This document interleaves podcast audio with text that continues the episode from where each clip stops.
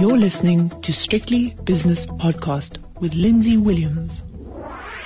The JSE has opened its doors for another day, so it's time for the opening with myself, Lindsay Williams. We'll start with the stock exchange news service of the JSE Securities Exchange.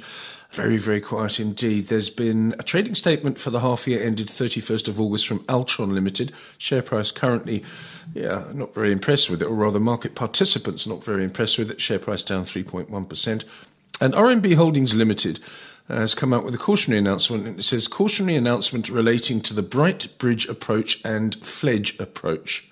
Okay, well, we'll talk about that later on maybe. Share price down 1.25%. Meanwhile, there was a stunning reversal. Well, it's stunning, but anyway, it was a reversal on the United States markets last night.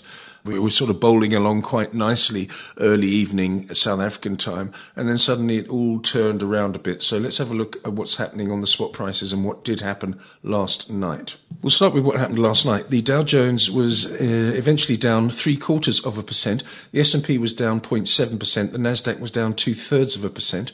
And this morning in the Far East, following on from that, the Tokyo market down nearly 1%. Shanghai is a 1.25% loser. Hang Seng down nearly 2%. And the All Share in Sydney down around 0.33%, with the FTSE currently 0.9% weaker and the DAX in Frankfurt down 0.9% as well. And following that theme, the CAC 40 in Paris is a 1% loser. Moving on then to what we normally start with, and that's the currencies. And it's a little bit risk off this morning. So the Rand is under a wee bit of pressure, predictably. 15.02 against the US dollar, 20.42 against the British pound, and the Euro Rand is 17.37 with the Euro dollar 1.1560. And the pound 1.3595. That's the pound against the US dollar, of course. Commodities, well, the gold price down 13 to $17.60 an ounce. I didn't give you euro dollar, 1.1560, barely changed, but the dollar's still in the ascendancy. And that has knocked gold by $13 an ounce to $17.60. The platinum price is down 17 to $1,012 an ounce. And palladium, after a really, really good run in the last few days, just taking a breather, it's down $13 to $2,090 per ounce. Crude oil also taking a little bit of a breather. It's currently, it's still elevated, of course, despite the fact that Mr. Putin did something a couple of days ago.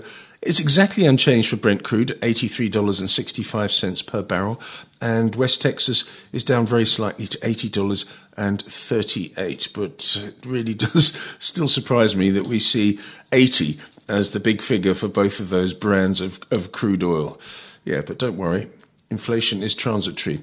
The US 10-year bond yield is currently, after a day off yesterday, is 1.60%. The South African 10-year bond yield is better than it was, but only just. It's 9.52%. Bitcoin is nearly as better as it's ever been, because it's 57,362, which is up 1.2%, just around about $4,000 per coin off its all-time record highs. Who knows? Maybe it'll do it. S&P 500 futures giving us an indication of what will happen later on today. Yeah, down again, 0.7%, 4,361. Let's have a look at the movers on the JSE.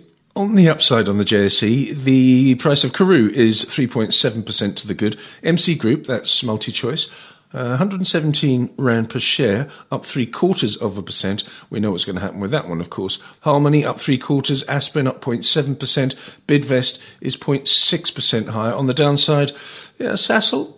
It seems to be a greedy share price, because as soon as oil shows some sign of not going up a couple of dollars a day, Sasol comes off.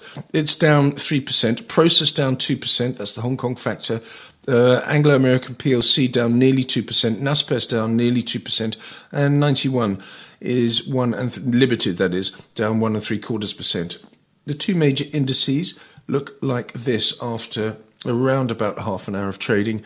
The All Share down 0.85% to 65,542, and the All Share Top 40 Index 59,096, down nearly 1%. I'll be back with It's My Money later on, around about mid-afternoon, and also the 5 o'clock shadow with the double-header dream team of David Shapiro and Nick Kunze. See you then. The views and opinions expressed in these podcasts are those of Lindsay Williams and various contributors and do not reflect the policy, position, or opinion of any other agency, organization, employer, or company associated with strictlybusinesspodcast.com.